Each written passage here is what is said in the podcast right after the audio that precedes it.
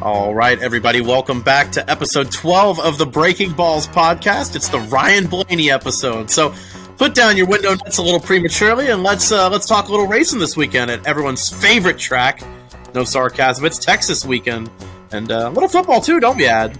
Oh yeah, week three of the NFL, we've got a matchup of legendary quarterbacks in the afternoon slate. Geno Smith versus Marcus Mariota. Not Brady Rogers? Nope.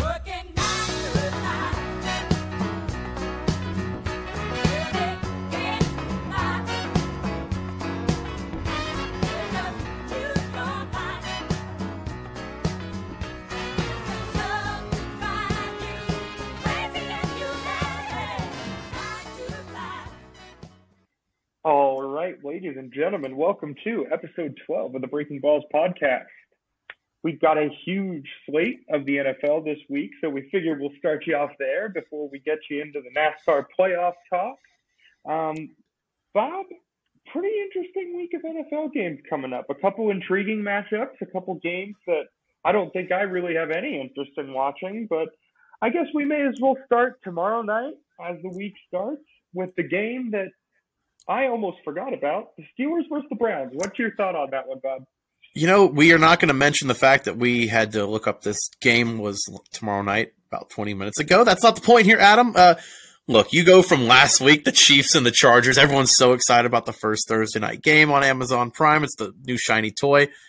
And then we're right back into that old Thursday night mud. We've got the Browns and the Steelers, a gritty AFC North battle. It's to be a Big Ten versus Big Ten offense out there. It's to be, uh, it's to be, it's to be rough on the eyes at times. I think their ad. What do you think? Yeah, um, I can already feel the ball getting ready to be punted multiple times. Um, this has Big Ten feel, to say the least. I mean, all the fireworks of a Big Ten conference game coming at you on a Thursday night.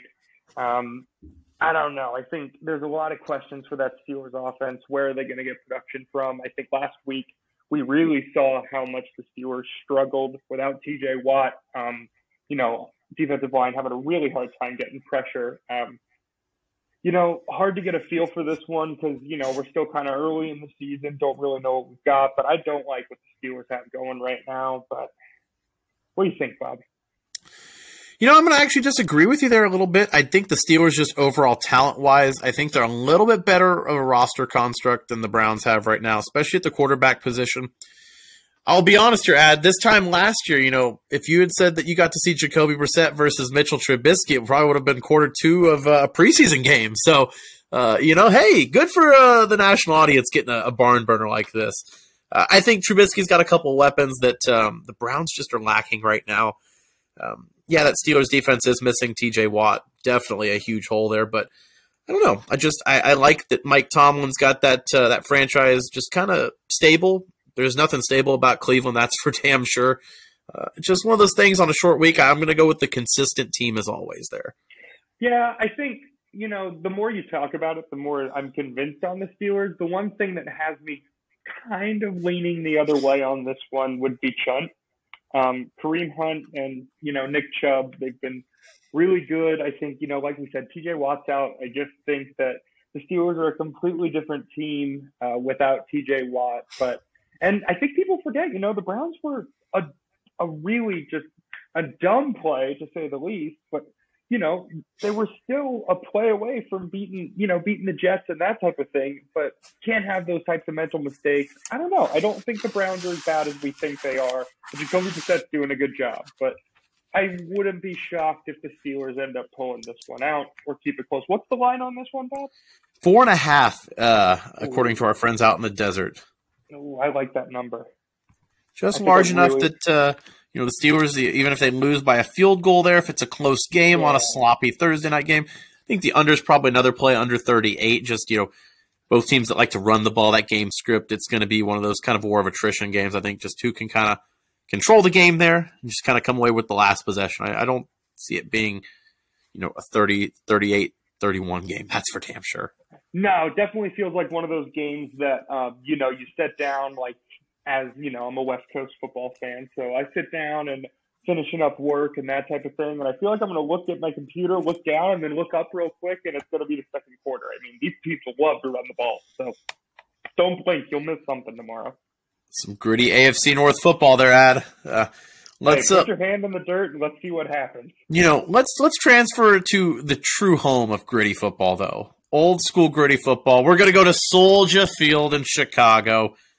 Uh, gritty doesn't even begin to describe the Texans with that offense. Again, if you can name five players on that team, please tweet us, please text us, please message us. We would love to have you on the show because we sure still don't even three weeks into the season. Nope. Uh, Bears getting two and a half. You know, is the Justin Fields project taking a turn? They almost looked like they were going to have the Packers on the ropes. Then they have an you know touchdown turned over in the second half. Packers roll away. Add to the Bears kind of keep somewhat of a little momentum going here, or is Davis Webb the answer in Houston? Davis Mills. Davis Mills. Goodness. I mean, you're probably thinking Webb. I don't know why you're thinking Webb. I mean, that man's got an absolute tree stump of a neck, Davis Mills. that man, that man looks like one of the toe people from Spy Kids. Like no joke. Like oh man, just all neck. Which was. It was nightmare fuel as a child, by the way. Yes. Oh no. One of the more terrifying things in the uh, in the movie universe for a G-rated movie. But anyway, um, you know, I think my problem with the Bears is is Justin Fields only thrown the he only threw the ball what like eleven times last game, something stupid like that. I mean, mm-hmm. they're running the ball a ton. I think that doesn't necessarily. And the problem is, is that when they're running the ball, they're not even really running the ball creatively. So it's not like their run game is, you know, kind of revolutionary like you see a little bit with Kyle Shanahan out in out in uh, San Francisco. But as things, you know, as things set, I mean, these the Bears just don't. There's nothing there. I mean, there's nothing there that really excites me. I think Justin Fields is a band aid on the long term problem that is the Bears quarterback position. Um, I am just not confident to ever say I think the Texans are going to win this game because I don't know five players on the team. That's hard to argue that. Hard to argue yeah. that, especially in pro football where you need some guys out there. You need some guys that can separate themselves. And you look at that Texans offense, uh, you know, Brandin Cooks, there's a couple guys that are good players, but you know, ultimately just hard to move the ball consistently uh, against any team. Yeah, so I think the Texans are getting there. I think they are well coached. It's getting better than the David Culley era. Uh, that was a disaster, but uh, yeah, I'm, I kind of am inclined to go with the Bears here. Just you know, think they've got a little more talent, better quarterback, just a little more to lose here think it's still a rebuild year of the Texans. There's a lot more pressure on the Bears to have a little bit more of a life this year um, as far as longevity for the season. So, um, that being said, here longevity of a season, one team already backed up against the wall here. Ad the Colts. They are at home against the Chiefs. They are five and a half point underdogs. Chiefs have looked great to start the year here. I mean, uh, is this one of those games they keep the momentum up, or is this one where kind of see a little bit more of a regression. The Chiefs come down to earth, and the Colts, you know, backs against walls. Is this a must win for them? Do you think they come out and win? I don't think you can say it's must win in week three, but this is about as close as you can get to a must win game. I know that's a cliche thing to say as far as a podcasting or sports takes go, but um, there hasn't been much to give you hope if you're a Colts fan. Um, I think we've made that pretty clear on this podcast. Um, I think they got to find a way to get Jonathan Taylor going. Um, unless they do that, I don't really think they stand a chance in this game. Um, because if it turns into a shootout, um, let's just say all the weaponry is with the Chiefs, to say the least. So uh, I really like the Chiefs in this game. The Colts haven't really showed me anything. If they can control the ball, they may be able to hang in and do something fluky, but I don't know. I don't think so. I'm I'm with you, Ad. I just it's one of those things. The Colts on paper look like a great team, and then you look at them on the field, and it just doesn't gel to, together. And I know it's early there with Matt Ryan, but that's a decent defense right there that hasn't looked great this year. They got pushed around in Jacksonville. Uh, this Chiefs offense is a well machine already. It looks like I just don't see them getting slowed down. And if it does turn into a track race, like you said, who are you going to take? An aging Matt Ryan with, if he has his top two receivers back, they're going to be dinged up, or Patrick Mahomes, Travis Kelce, and this full string, full go Chiefs offense. I just think it's a. I think it's just an easy, easy win for the Chiefs there. I really do. I think the Colts are in danger. Um, but that being said, you said it's a must win. AFC South is so wide open because the next team we're going to look at, the Raiders, are coming across the country here, Adam, to beautiful Nissan Stadium in the wide open, god awful division that is the AFC South. Uh, you know, you talked about the Colts needing a must win. Titans are in the same boat. 0 and 2. Jags with a one game lead. is Davante Adams just gonna be Nissan's daddy? What's what's gonna happen here?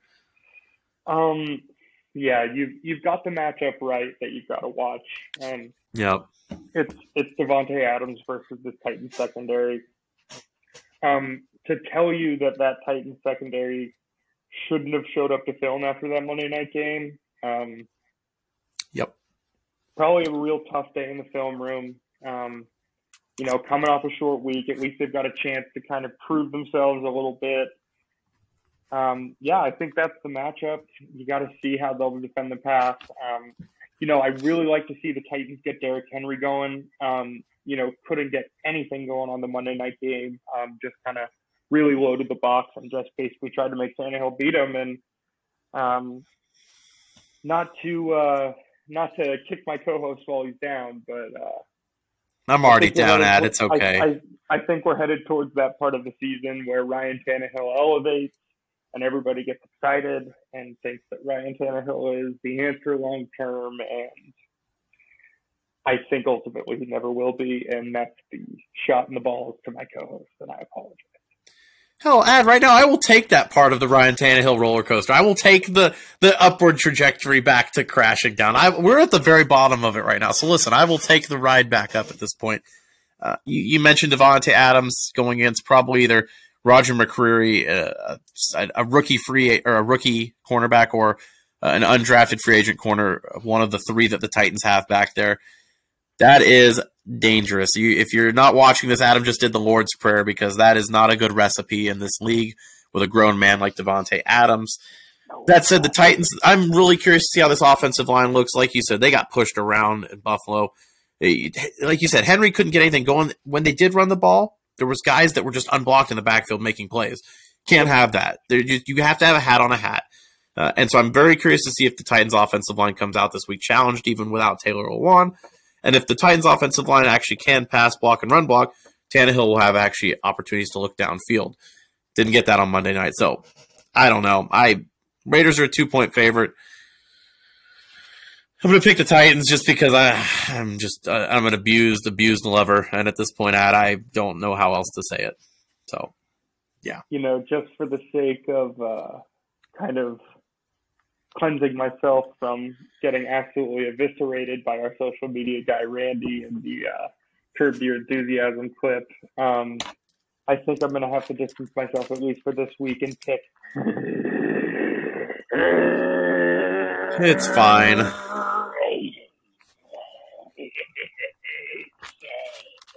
Just wait, if you, baby. If you wanted to do this podcast alone, Adam, you just had to say it. It's fine. It's fine. It's fine. It's okay. Um, listen, let's let's go on a happier subject here. I need. I we brought the mood down. Let's go. Let's go to my happy place here for a minute because I love Mr. McDaniel's down in Miami and the boys down in Teal in South Beach. They've got a test as uh, the wagons are circling. They're coming back down from north up in Buffalo, and the Bills are coming to town in what is already an AFC East showdown. Two undefeated teams, two and zero.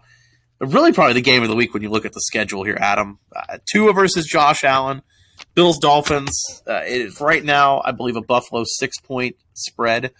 Uh, thoughts on this game, my friend? Going to be a good one.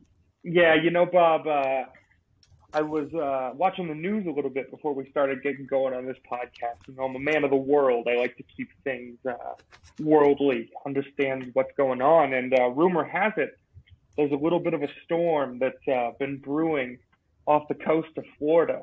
Dare I say, a hurricane of sorts that is spinning, and the winds are really ripping through. And little do we know that coming down south from the great city of Buffalo is Josh Allen and his brigade of Buffalo Bills coming down to see if they can take out young Shula and Tua and the Madden offense.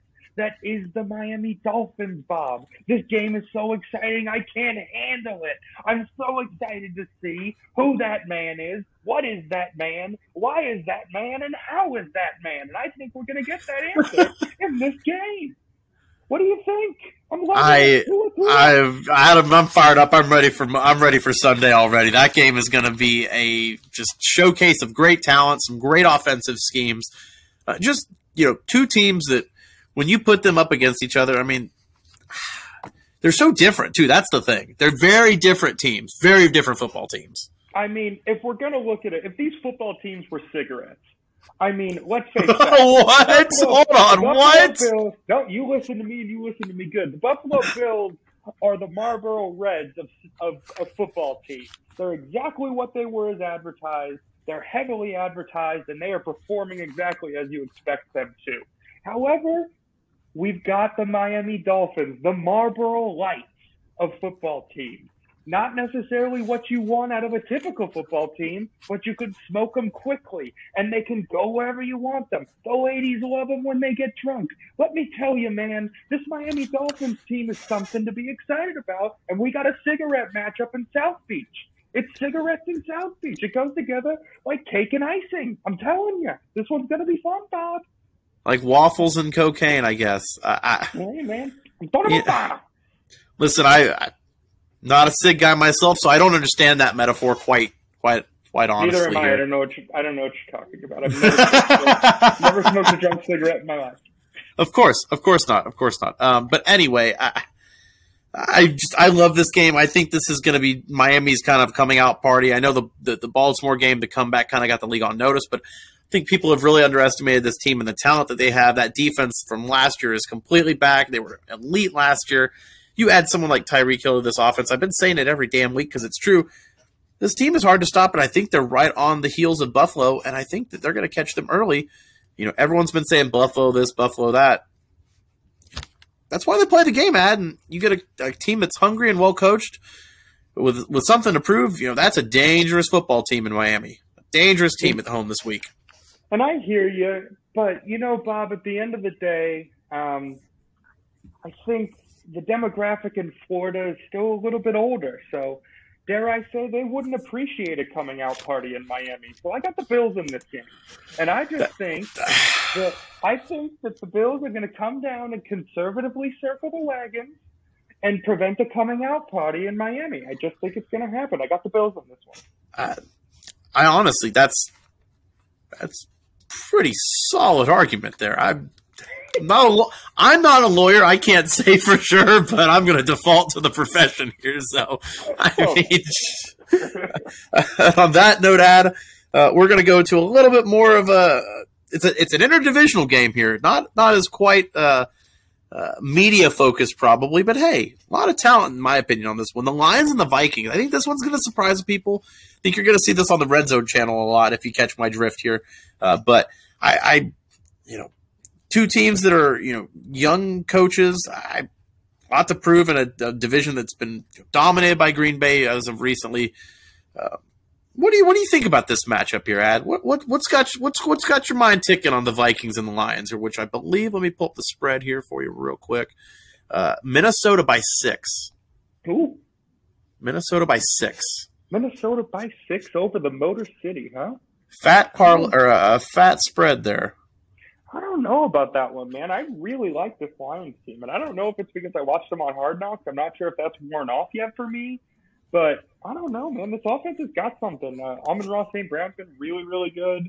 Um, you know, Jared Goff's out there slinging the rock. He really looks like he's kind of found his own, found his rhythm in that offense. Um, yeah, I really like what the Lions have going on. Um, that being said, uh, Kirk Cousins. I don't know what we're going to get. I, I don't know what it looks like. I hate that Dalvin Cook wears number four now. By the way, I hate that. Oh my that god. Confu- oh my god, that confuses the hell out of me. Like, yeah. You know, here's the thing. I think for a long time we had the number rule, and everybody was like, "Oh my gosh, this is so stupid. Why do we do this?" And then they got rid of the number rule, and you see some of the absurd things that people are doing. I'm like, okay, I get it. I get it I now. Understand. I understood why they did it, but I'm, you know, I'm happy that happy that we're deregulating numbers yeah, I, am glad you brought up the Dalvin Cook thing. I was watching last week looking for him, and I was like, "Who? Who's number four? I, just, I, it's yeah. a qualm. It's a qualm. But anyway, um, I, I, I kind of like the Lions in this one at least to cover. I think they've got a lot of uh, firepower on offense. Even if they're, even if the Vikings pull away in this one, uh, the way that the game can shift, I think that the the Lions can easily backdoor cover this here with that big of a gap there. Uh, that offense can move the ball, obvious, ball, ball, ball, ball. Uh, that offense can move the ball with uh, ease at times with Amon Ra and D'Andre Swift. Even Jared Goff hasn't looked bad this year to start. So um, would not be shocked if the Lions came in there and pulled an upset, but I do have them covering. Just like I said, it's a big number. Uh, just, hey, Motor City Dan Campbell, man, he's biting kneecaps. It's hard to say no. Yeah, I mean anybody who will say that he'll kick your ass. What was it? It was three three toes and a knee. I don't even know. Uh, it, it was outlandish. It's been, it's been, a while since I've watched Hard Knocks. Thank God, because that means NFL's in full swing. Uh, you know what, Bob? Why don't we move on? Um, another game in the afternoon slate. Um, you know, I think Call of Duty Kyler um, was debunked last week, um, and he's got the Rams coming to town. Uh, one in the afternoon Pacific because that's how I view these games. Bob, what do you think about this one? You got the Rams. You know, you watched the the Cardinals come back from dead last week when we were writing off Kyler, ready to basically throw him to the wolves, and I was ready to do the same thing myself here. Still don't think that team is quite legit. You know, the Rams have that pedigree with the coaching and Sean McVay. They've already been there. I just look until the, the Cardinals can do it on a consistent basis, I just I have no reason to believe in them. I, again, that Kyler Murray backyard school of offense, I, it's fun to watch. Don't get me wrong. If it was my quarterback, I would be stressed to hell watching it. But you know, if it works, it works half the time, and when it doesn't, it really blows up in their face. And I'm not one to bet on that. So uh, give me consistency. Beautiful Sean McVay against a beautiful Cliff Kingsbury. The one with the rings, the one that I care about. So yeah, this will be the game that your girlfriend slash fiance slash wife watches the most this week. Um, two very very good looking dudes on the sideline. You know, Bob, uh, you said it perfectly. You have no reason to believe in the Arizona Cardinals, and neither do I. But for some odd reason, I do this week. I think that week, that win last week was huge for them. I think it's a galvanizing win. I think they're going to put some together here. I think, you know, the team's got that confidence in Kyler Murray. How couldn't you after watching that play where he basically, I mean, had two perfect PBR scores on that play. I think the play went on for something like 18, 19 seconds. I mean, it, it was incredible to watch. Mm-hmm. But I don't know. I just think they're they're finding a way to win in Arizona, and I haven't liked the way the Rams have looked all year. I think Matt Stafford's got something up with his elbow. I don't think um, he's got the same zip on the ball, and I don't know. I think the Cardinal. I think they underestimate the Cardinals, and I think they make them pay for it, especially at yeah. home. No, that's that's. Again, I, I like how you put the thing about uh, don't let your girlfriend watch this game. She's gonna have it on in the background, and oh yeah, no, two good looking uh, coaches. Hey, you know, hey, game respect game. Yeah, that's no, all I'm got, gonna hey, say. Man, you got sometimes you just gotta tip the cap, knowing your feet game respect game. Uh, we'll, we'll flip around here, Adam. There's there's a couple more here uh, before we get into uh, the two main that you teased in our intro here. Uh, but one of them, Eagles Commanders. Your Eagles two and zero, oh, my friend, in in the division, playing host or on the road. I'm sorry, on the road at beautiful FedEx Field, lovely Landover, Maryland, the best stadium in football, probably. Ad, are the Eagles going to be 3 0 this week? Is the Jalen Hurts MVP train rolling? Okay, a lot of hype around the Eagles, but I think a lot. One of the things that not a lot of people are talking about about this game is, you know, like you said, Jalen Hurts is coming back to FedEx Field, and I'm just saying he better be bringing a psychiatrist because the last time he was there, that stadium attacked him literally. It fell apart onto him Oh, it did. We're falling on top of him, and that's when I knew we had something in Jalen Hurts because he was picking people up, making sure they were okay, signing autographs, giving out hand towels. I forgot about that. Remember that the stadium literally collapsed. yes, He's going back. He's got to go back, and you know, I I think you know last time the stadium collapsed on on Jalen Hurts, and this time I think the Commanders' defense collapses on their football team. And I think Jalen Hurts is going to throw the ball. He's going to run the ball. He's going to do whatever the heck he wants to out there against this Commanders team. Because at the end of the day, guess who we're looking at on the other sideline? Prince Harry, Carson Wentz. You think that guy's going to beat us? Please. If Carson Wentz. Uh, I, what did Harry do to you? What did Harry do to me? What did Harry do to his sense of duty? God rest the Queen. I'm not even going to um, comment there. Um, I think the Eagles are going to win. That's all I have to say about that. Adam is cut off from the rest of uh, the Eagles talk for the night. Um, moving on, uh, respecting our elders up in New York, the Jets, Joe Flacco, elite. Need to mention that real quick. Elite, elite, elite. Joe Flacco, Joe Burrow, not elite. 0 2. Wait, did I read that right? Joe Burrow 0 2. Hold on, Ad. What? He was the gold boy this offseason. What? Are you kidding me? I mean, if you watch their games, I mean, he's running for his life back there, Bob. I mean, we've been we heard about the improved Cincinnati Bengals offensive line, and it's like us out there. It's like you and me out there. We're the left side. Nah, I mean, we'd at least cut. I mean, we'd at least do something. We go for the knees. Yeah, oh yeah, no, we go for the knees. A hundred percent. Yeah, we'd be a very dirty duo on the field. It would be bad. I but I like the Bengals to bounce back here. Um, that being said, the Jets have impressed me this year. They are definitely not a cakewalk team, even without Zach Wilson in there. Joe Flacco has been serviceable. Uh, they've they've really schemed around him, and he's shown a resurgence here. I mean, he's second in the league, I believe, in passing. That's not by fluke. I mean, Joe Flacco is playing at a very high level because he is elite. Again, I need to mention that Joe Flacco is elite. Amen. And honestly, very fun matchup to keep your eye on. I don't often watch receivers versus defensive backs, but you've got a chance of getting Ja'Marr Chase versus Sauce Gardner all day. I mean, that could be an interesting one to watch, especially absolutely. You know, Sauce Gardner's kind of big, his first big test in his NFL career against a guy like Ja'Marr Chase with a bunch of speed, and you know Joe Burrow is going to be looking for him. So, should be an interesting one to watch. You're a fantasy owner. Yes, yes. Take heed. And then we've got in the afternoon here, real quick Ad Jags Chargers. Justin Herbert, I guess, is going to be out there against Trevor Lawrence in a, a young quarterback battle that should move the needle, but not really anybody is talking about this one. Uh, Jags are in first place in the AFC South here because uh, the simulation is spinning out of control.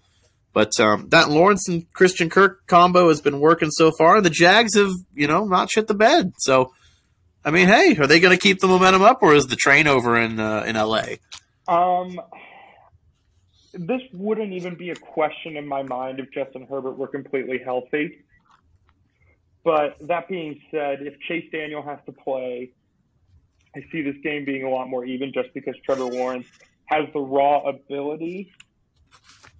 Did I mess something up here? What was that? No, what's that? Well, I just, I are we gonna are we gonna do some Chase Daniel, am I slander? Are we really gonna? No, okay. I mean the okay. man's been getting the bat. I mean, I was gonna say he is the pinnacle of an athlete. What every athlete wants to be is Chase Daniel. Let's let's not get it twisted here. He is oh, the no, king no, of sports. And I understand, but I okay. think we can all admit, if you would like to win football games, Chase Daniel is likely not your starting quarterback. Okay. Okay. So that would be my biggest issue. I think um, if if Justin Herbert plays, the question is how healthy is he? And then the question becomes how well do they protect him? Personally, I think it's too early in the year. This game is out of the division. It's pretty inconsequential. I would consider sitting Justin Herbert in this one just to get him healthy because your division is such a slobber knocker. I mean, you need your quarterback in this division. I mean, there's no room for error, even with the Broncos being, you know, bad to start. I think eventually they will come to form. Um, yeah, I, there's too much on the line for Justin Herbert in this one. I really hope he makes a good decision for his health and the long term health of the Chargers. Agreed, everything, especially the end there. I hope they make the right long term decision. Big picture here, obviously, you know, like you said, that division's a gauntlet. You need everyone you can. But this one not being in the division, it's Jacksonville. Your team is talented enough to win this game without Justin Herbert you built that roster in mind for games like this. Uh, so that being said, if he can be out there, absolutely put him out there. But it's not worth risking your entire season for one week. That said, go ahead. I mean, they spent a bunch of money on their defense this offseason, really improving everything. Now's the time you lean on that money that you spent. Go out there and let your defense win you a game. Have Chase Daniel manage the game, and let's get Justin Herbert healthy so you guys can make an AFC West run. I'm so tired of seeing the Chargers be bad. No, I, am with you. I will say the one thing that is in Justin's favor that game on uh, the Chiefs last week being on Thursday night gives him a little extra time to get ready, get a little healthier. In theory, they said he's day to day, so really we're not going to know anytime soon until probably Saturday at the most when they're kind of going through walkthrough and kind of getting ready. So um, just something to monitor for sure as we go into the weekend. Ad, we're talking about quarterbacks. You previewed it in the intro, my friend. We have got a doozy. We've got two legends of the game going at it on Fox. The NFC is going to be all eyes on. Um, uh, no, never mind. Not Tampa Bay and No, Green Bay. that's- that's Falcons Seahawks. That's the one. Yep. Geno Smith and Marcus Mariota. No, I'm just kidding. That that game's happened. I think I don't. I don't really care about that game. Uh, we've got the Packers and the Bucs. Aaron Rodgers, Tom Brady. I mean, that's what the networks want. You get star. You get the star power quarterbacks, two Hall of Famers, two of the goats. Any thoughts going into this one, or are you just going to kind of try and soak it in?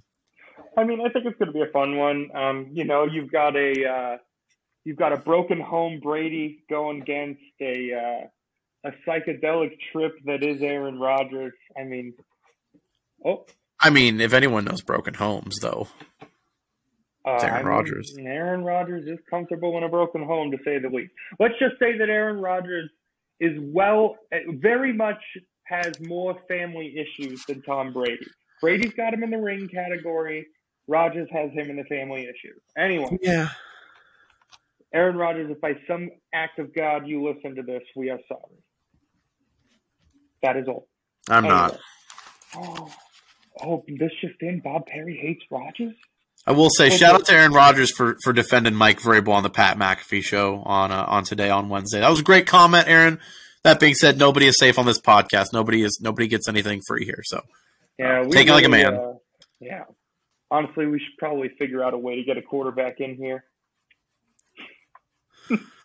You know, oh, we should probably find a way. I guess. we'll have, we'll have Blaine Gabbert Tuesdays. That's what we'll do. Yeah, one hundred percent. Yeah, but uh, awesome. no, I mean this game. You know, obviously everyone's going to look at the quarterbacks here. You got to really look at the rosters. These are two teams that are kind of trending downward from the last couple years, probably. Um, at least Green Bay, especially um, losing Davante Adams and just kind of you know it's hard to replace some of these guys they've lost the last couple years. That defense is good. Just feels like they're kind of a step back right now. Uh, the Bucs, that defense is really good. They seem to struggle to move the ball against New Orleans, and Tom Brady showed that frustration. I, I don't know. I, I I'm not going to pick against Tom Brady against Aaron Rodgers just because the league historically has gone his way, and nothing ever goes Aaron Rodgers' way in big games. So, give me Tom Brady and the Bucs here. Let's just say I have had a um, a how do I put this? A uh, massive change of heart per se, almost like a chemical a chemical change inside of me of sorts. And I think the tide is really going to shift here for Aaron Rodgers. I like Aaron Rodgers' chance in this game. I think you know you saw the whole team do ayahuasca in the end zone. I, I think there's that's something that's a bonding experience for them after they scored that touchdown. So um, I feel like their chi will definitely be in flow, and the Packers will take their chi ease back to Green Bay and get a W. That was cheesy. You think? That was cheesy. I like that though. It ain't easy being cheesy, but uh, I, I. I like that. But um, Adam, since you're already riled up and in rare form here, let's look at the Sunday night game to close out this NFL slate, my friend. I don't even know if you know who it is. Oh. Hey yo, hey yo. Oh, he knows who it is. He knows who it is. Ladies and gentlemen, Gentlemen. we've got Russell Wilson's Broncos country. Let's ride the meme of the century. You know, that corny ass quarterback versus, ladies and gentlemen, our resident Italian zone, Jimmy G and the Niners. Adam, the floor is yours, Mr. Garoppolo. Hey yo, Garoppolo.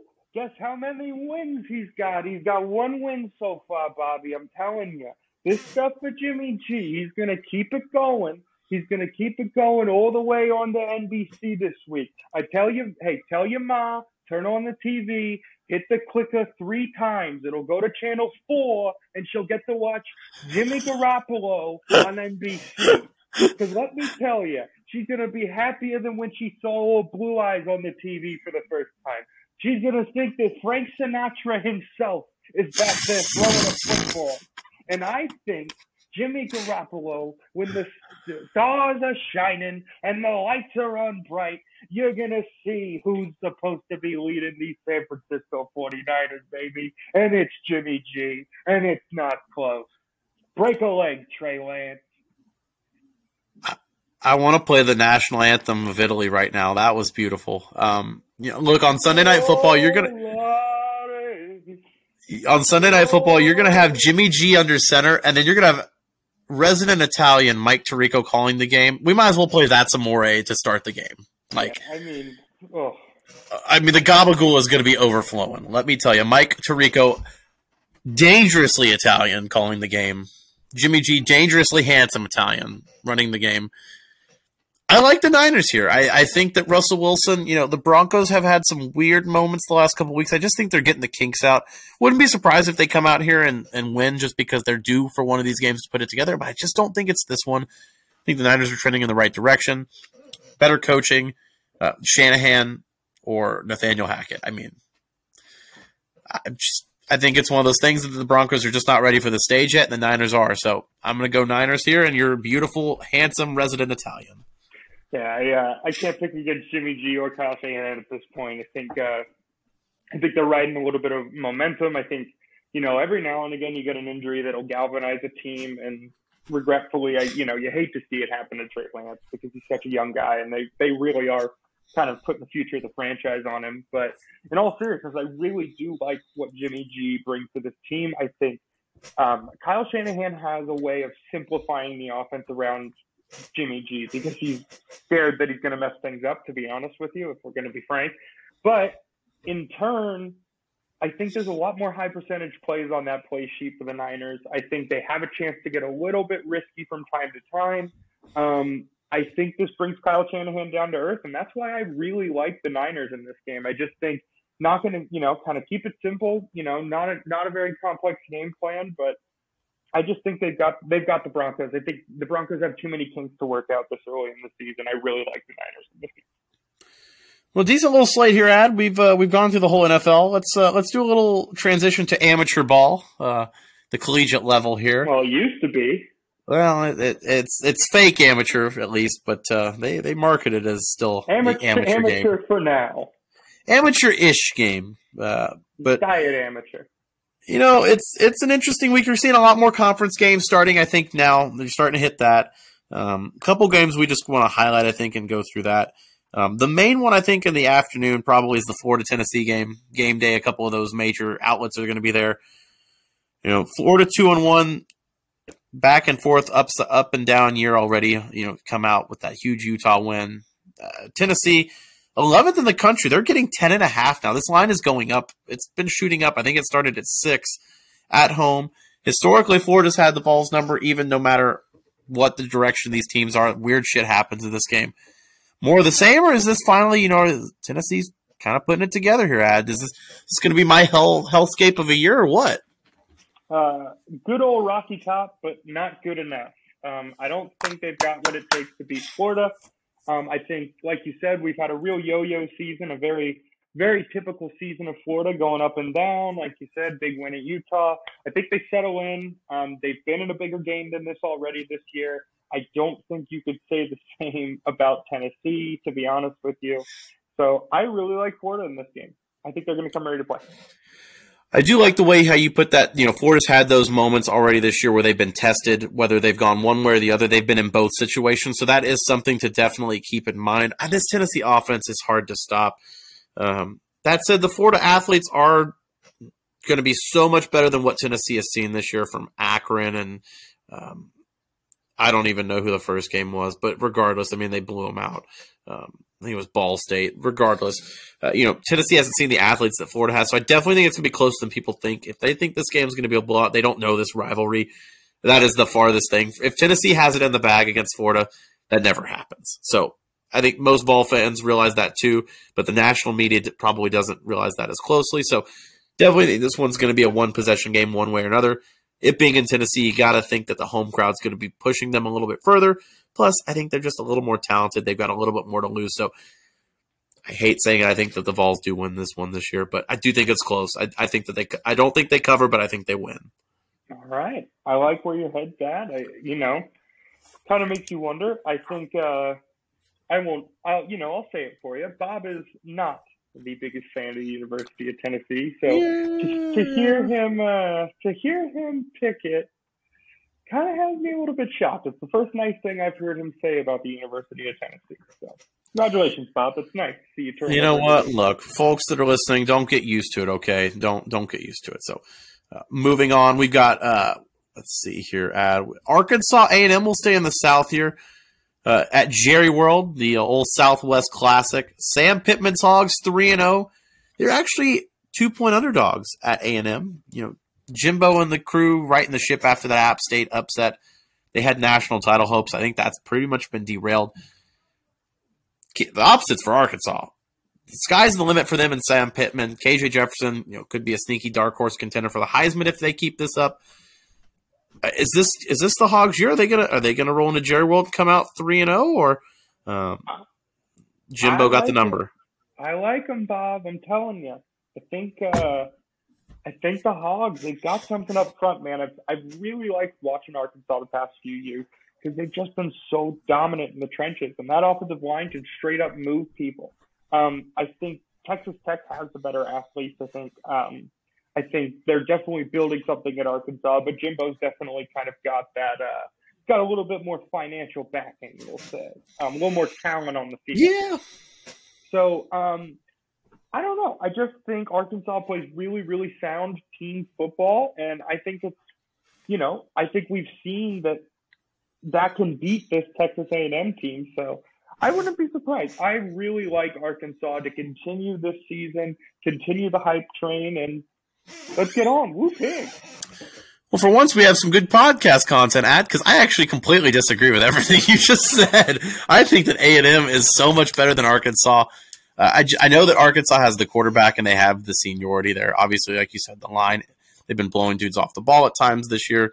They've been in moments, whether it was at Cincinnati or the South Carolina games, where they've had close games that they've had to overcome adversity, but they were also at home for these games. And when you really look at Cincinnati and South Carolina, their two biggest wins already, haven't looked great the last couple weeks. So not sure that, that those wins are that much impressive, especially being at home. And yeah, A&M lost to App State, but I think that, like you said, they just have so much talent on that roster. I think Jimbo's building something there. This is one of those games I think that A and M just kind of shows that you know the pecking order of the West goes Bama, and then I think it goes right back down to them. So I don't see Arkansas winning this one. I think that A and M comes away actually at least a touchdown winner. Okay, well, I guess we'll just have to wait and see on that one. Um, I guess you know, Bob, another game that we could take a look at really quickly kind of a sneaky game in my opinion. Wake Forest and Clemson. I think Wake Forest is better than being ranked 21st, and I think Clemson is a lot worse than being ranked fifth. So I've got my upset alert on this one, Bob. I'm not gonna lie. I don't. There's nothing really that I can tell you other than the fact that when I look at this game on paper, I think Clemson thinks they're a lot better of a football team than they actually are. I think they may end up taking this Wake Forest team a little bit too lightly. And I like their chances in this game because of it. I don't think Clemson is where they once were. And I like it. I like this pick for an upset. What do you think? I don't think Clemson's a top five team. I think they're vastly overrated as far as the landscape goes here. I think they're going off that name brand and Dabo and just kind of, you know, where they were the last couple years. You know, losing both their coordinators, uh, Brent Venables being there for so long, that's going to take some time to rebuild and get some, you know, repetition back in there, some comfort. So um, I think they're just kind of riding the ship there. That being said, Clemson's got a lot of talent. I, I this game is weird. Ad. I, Wake Forest can move the ball so well that you know if you get into a track meet, Clemson can't very much move the ball. Uh, DJU is not that good of a quarterback. At least uh, has not been in his last couple starts since he got to Clemson. Basically, ever since he got to the college game. So um, I'm very interested to see the contrasting game styles here. If it turns into a track meet, Wake can obviously pull away here. Clemson has the athletes, but uh, if Clemson can you know get those stops early on and show that you know Wake's not be able to move the ball and go that up tempo, maybe right. It, it really comes down to who can play their game. That's what it comes down to for me. Yep, whoever plays, I agree with you. I think whoever plays their style of football in this one will probably come out victorious. I just, I don't know. I like Wake's chances in this game. I really think they've they've got a sneaky chance at winning this game. Uh, moving on, Bob. Um, I think the one game that we're going to touch on very briefly is that Alabama is going to beat the brakes off of Vandy. Yeah. Yep, that game's happening. 40 and a half point spread. Uh, Vandy can move the ball, but uh, Alabama's Alabama. I, you know, nothing more to talk about. Alabama's Alabama. There's nothing that Vandy's going to do. For our producer Randy's sake, I hope that I hope that Vandy has a good game. I. Yep. Yes. Good luck, Randy. I'm sorry. Anyway, yep.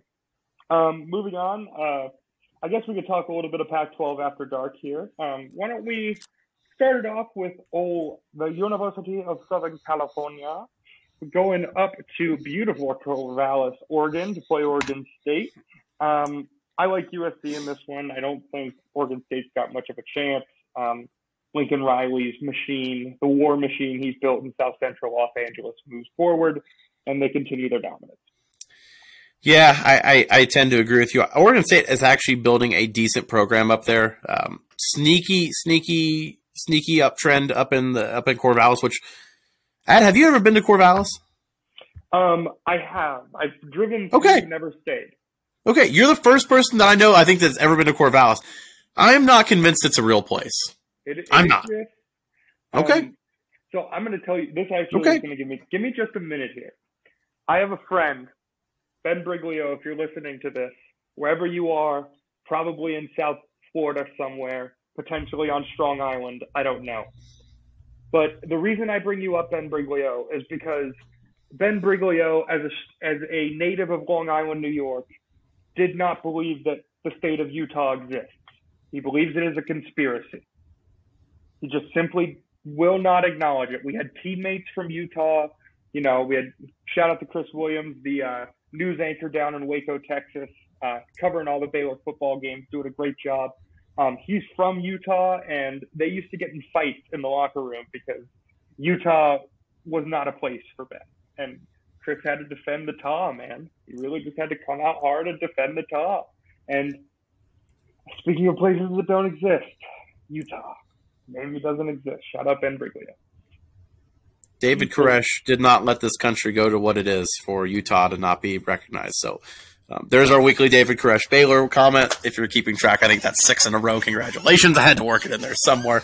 Um, anyway, back to Corvallis. Again, don't think it's real place, but anyway, I think this is Oregon State Super Bowl. The fact the Pac-12 put them on the Pac-12 network at 6:30 at night for their biggest home game didn't give them respect of even network TV. Uh, shows exactly what they think about this program. I think that Oregon State is going to come out and have a um, a spark. I think the first half's going to be very competitive, uh, but I just think the USC horses.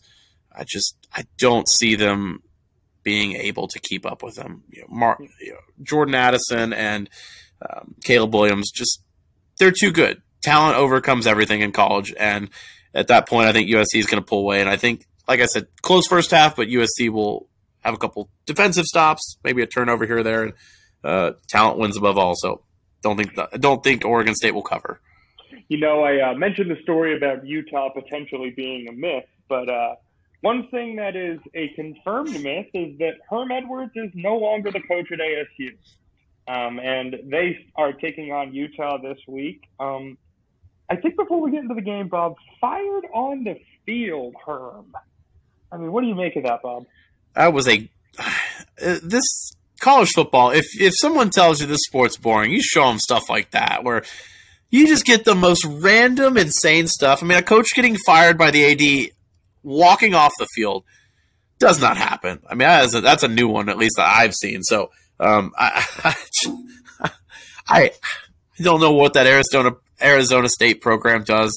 That was a weird hire in itself that didn't work, blew up in its face after a year or two. So, not shocked to see that. Don't really know where they go from this, and I think that Utah, um, just Kyle Whittingham's just great program leader. I think that Utah handles handles the uh, the Sun Devils. Yeah, I gotta agree with you. Well, uh, Bob, I think that about wraps it up for the football talk. Unless you got anything else you want to mention. No, no, I think that's it. That's it for our podcast, right? Ad? We got nothing else to discuss. Nothing else. I think oh wait, I both know that that is simply not true. Well, absolutely. As we, as we promised in the intro, we've got the round of 12. A little bit of a reset preview here. Obviously, we did the big preview to begin the playoffs. Um, some of our predictions were correct, most of them were incorrect. So, Bob and I are going to pick four more drivers that we think are going to be out of the playoffs. Um, maybe go through the races, talk about, you know, things to watch. Obviously, keeping window nets up at Texas. Who's going to keep themselves out of trouble at Talladega? We got the Roval. What do you make, Bob? What do you think of this whole thing? Who do you think moves on? Who do you got getting out? I mean, you start the conversation. There's so much to talk about. I'll let you pick.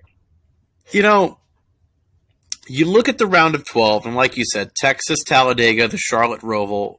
Obviously, out of the three rounds, this is the one that is just the biggest wild card out of all of them.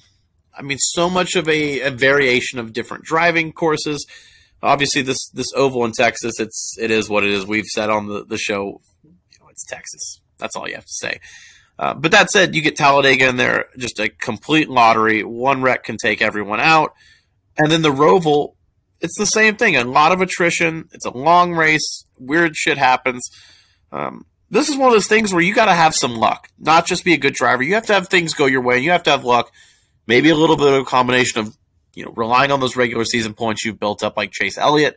Uh, we saw Larson last year basically almost get eliminated at Talladega, uh, but because of those regular season points that he had, uh, it saved him and his team battled back. So uh, you could really make a case for probably six or seven guys at least getting eliminated here. And that's not even taking out the weird shit Ad. Um, do you want to go one by one here? How do you want to do this? You just want to give your four? What do you want to do yeah, here, no, friend? I, let's let's go one by one. I think uh, I think there's one obvious one. I you know Bob and I haven't really talked about these picks a whole ton together, but uh, I think there's one obvious one, or at least in my mind, the most obvious pick is Daniel Suarez. Um, hasn't been able to really put anything together. Hasn't had a ton of speed in the playoffs. I just think this is where the show comes to an end for him. Uh, really lucked out with Bristol. Um, all the Toyotas having all that, all those types of issues, all sorts of guys having issues all over the track, self included. But um, you know, I think he really lucked into this round. I think his luck runs out. Um, my first person out is Daniel Suarez. Yeah, I agree with you. I have Suarez out. Great story this year. That Trackhouse team, credit to them for getting both cars in the round of 12, not only in the playoffs, but the round of 12. That's impressive. But I just I don't see that uh, that magic momentum keep going. So got Suarez out. Just think too much attrition in these races. Go ahead. Real quick though, how about the uh, how about Minute Maid getting back into the sport um, on on the uh, on the 99 this week with the Aguas Frescas car? It looks awesome. Um, I think you know, a ton of cool colors. Um, really love that scheme. Glad they're back in the sport. Always good to have the Coke products, you know, going around the track. Um, yeah, just exciting to see them back in the sport. I, I, I was very surprised. Yep, no, I agree. That that car looks good, and getting big company sponsors like that, it's just it's good for the sport. It looks good. A great partner branding with Suarez and the Coke family there, uh, just you know makes sense. So, um, hate to see that that end that end of the story, but I think it's just you know time. So um, another guy, younger driver. I think they're building towards something in the future. I think Chase Briscoe getting into the round of twelve was already a win for them this year. Being the last remaining Stewart Haas car is obviously a feat of itself, outlasting Kevin Harvick. Um, but that said, I just I you know Briscoe's a decent road course driver, uh, but I just I, these first two tracks I don't see him. I think maybe something happens at Talladega. He's an aggressive driver, just recipe for success there. And then if you're going into the Roval being nearly perfect, and Briscoe's an aggressive driver, not a good recipe for success for me. So I have him out in the next round. You know, um, I actually got to disagree with you on that one, Bob. I uh, I like Chase Briscoe's chances. Um, I think he's been running well, like you said. The only Stewart Haas car left, so I think he's kind of going to get their best shot, their best crack at this for him. Um, and I think he's going to take advantage of it. I could see them running a smart race at Talladega and kind of trying to stay out of trouble. Like you said, normally an aggressive driver, but I, I don't know. I could, I think, given the climate, I think there's going to be guys who will be more aggressive than Chase Briscoe who will get out. And one of those guys who I think, instead of Chase Briscoe, is Daniel Suarez's teammate at uh, Trackhouse, Ross Chastain. I think Ross Chastain is going to exit stage left out of the round, this round of the playoffs. I think, uh, I think the clock strikes midnight on the uh, on the Cinderella run that is Trackhouse this year, and I think Ross has too much in the bank. Um, too much, too many notes at the bank that he's got to pay on. And I think somebody, especially with some of these drivers that were just eliminated, maybe a little more frustrated.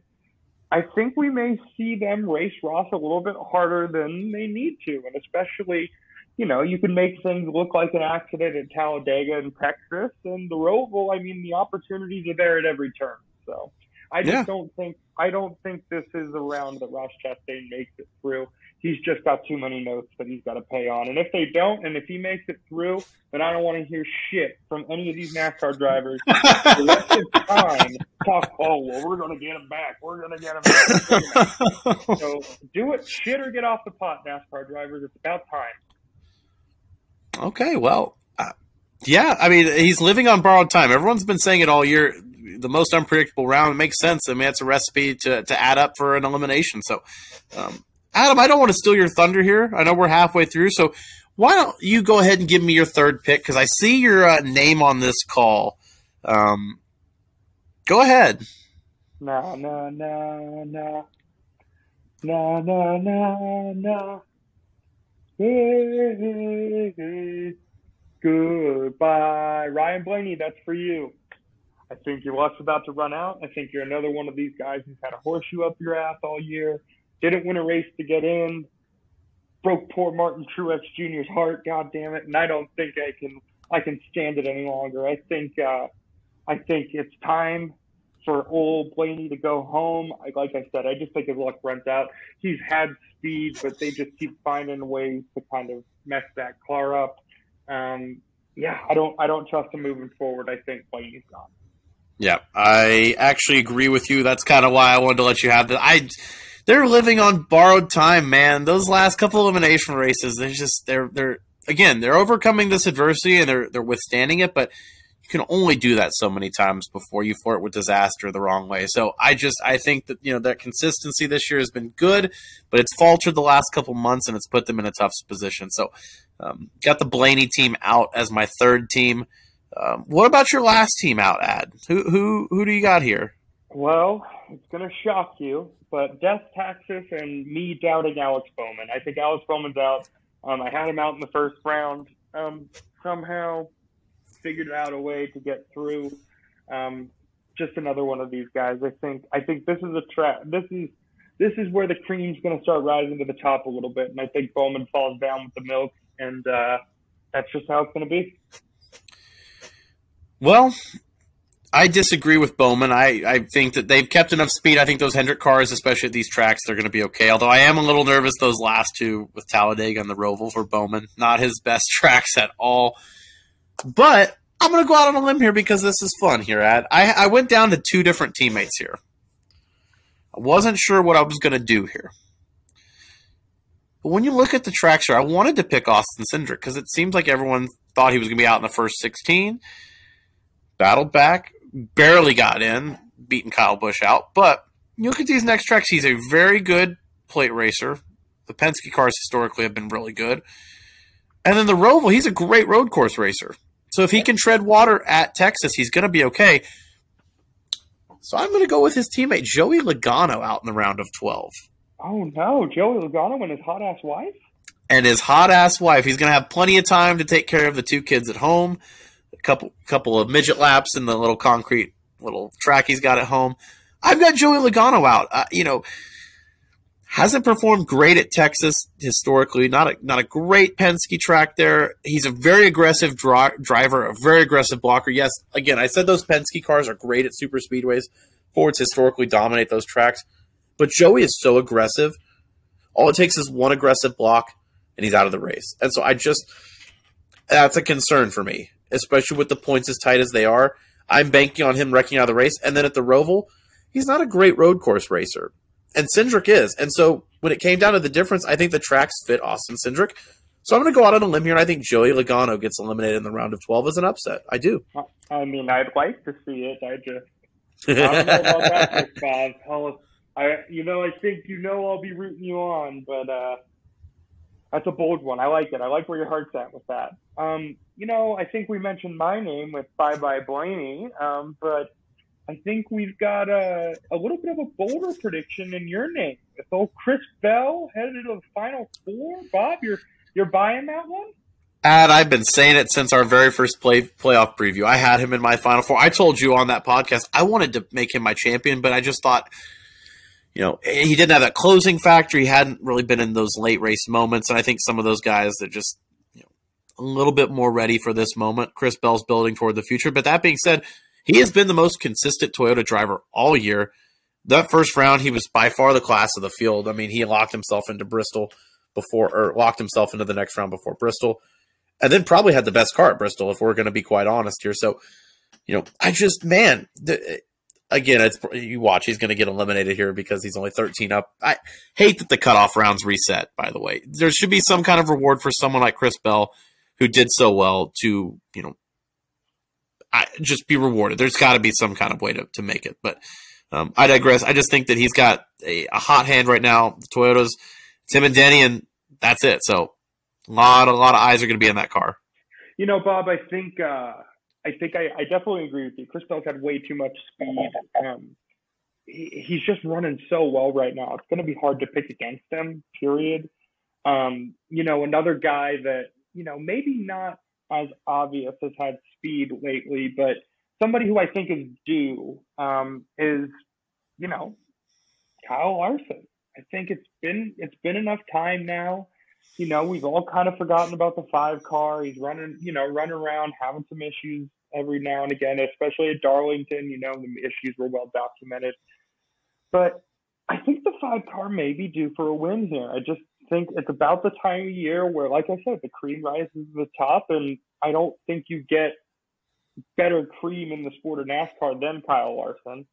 And I think you know one of these courses. I think I think it's Texas this week. I think he's got a really good shot at winning this race. I think uh, I think it's all going to come together for him. Of course, I may be trying to speak this into existence because I am a Kyle Larson fan, but um, I don't know. He just feels due on this one. What do you think about that, Bob?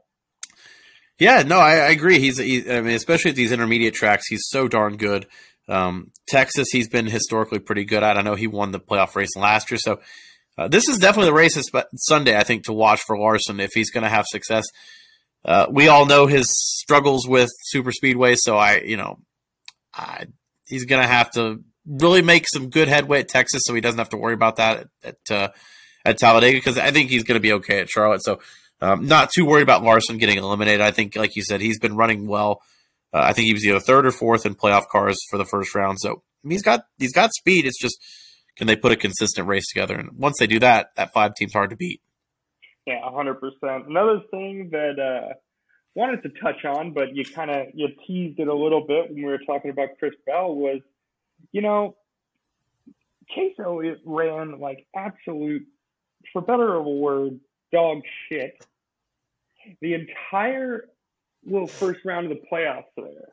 Um, just to have him reset to go to the top of the grid, I understand that it's a regular season thing and you got to reward the regular season. But, and we talked a little bit about this last week, but man, it just does not sit well with me that we just reset it and they just go back to, you know, the regular season points and just act like the first three races didn't happen. That, that just bothers me. I just wish they'd do something about it. There's just got to be a way to blend it, or just there's got to be some way to reward the guys that performed well in that first playoff races and the guys that didn't. I'm not saying completely knock Chase Elliott all the way down and Chris Bell to number one, uh, but there's got to be some sort of metric or way from people that are smarter than us to kind of, you know, make sure that those those playoff races weigh instead of you know, oh you made it, congrats, those races now are null and void. That's basically yeah. what it is. Chris Chris Bell got nothing for for his first three races. Yeah, I, I just there's something flawed in that system that you know I think the fans of the sport are kind of kind of seeing through a little bit here. So just something to keep an eye on. Maybe uh, as they go and you know they're looking to change things in the car in the off season, things like that. Maybe they take a look at, at rules like that. Um, other than that, Bob, I think uh, some telling comments from the uh, president of Toyota talking about how uh, some of the parts should have maybe been a little bit more durable. Um, you know, he said Kyle Busch was, you know, down, missed a shift and it it ended up blowing the engine, but was disappointed about it because the parts should have been better. Any thoughts about this one, Bob? I'm not smart enough to understand most of the things that they're talking about with the car. Um, that said, if if one misshift blows your whole engine, I mean, we've got to work on the reliability because I mean these guys are professional athletes, but I mean everyone is going to make a mistake at some point in these cars. That can't be something that destroys your whole race by missing one shift. We saw that with Denny. I can't remember what race it was, but it was early in the year. He missed a shift coming out of the pits and it blew his engine. So, um, not the first time we've seen it. It's probably not going to be the last, but it is frustrating for these guys that there is literally zero, and I mean zero margin for error with these new cars because it's so unknown. Yeah, and you know, I just you see the mechanical issues coming, and you know, almost effectively ruin one of the everybody's favorite races of the year at Bristol. Um, just one of those things. You you really hope NASCAR does something to fix this car, make it run a little bit smoother, um, just so that way these guys could get through races. But you know, Bob, um, I, I gave my pick for the weekend with Kyle Larson. Before we let the people go, what you got this weekend?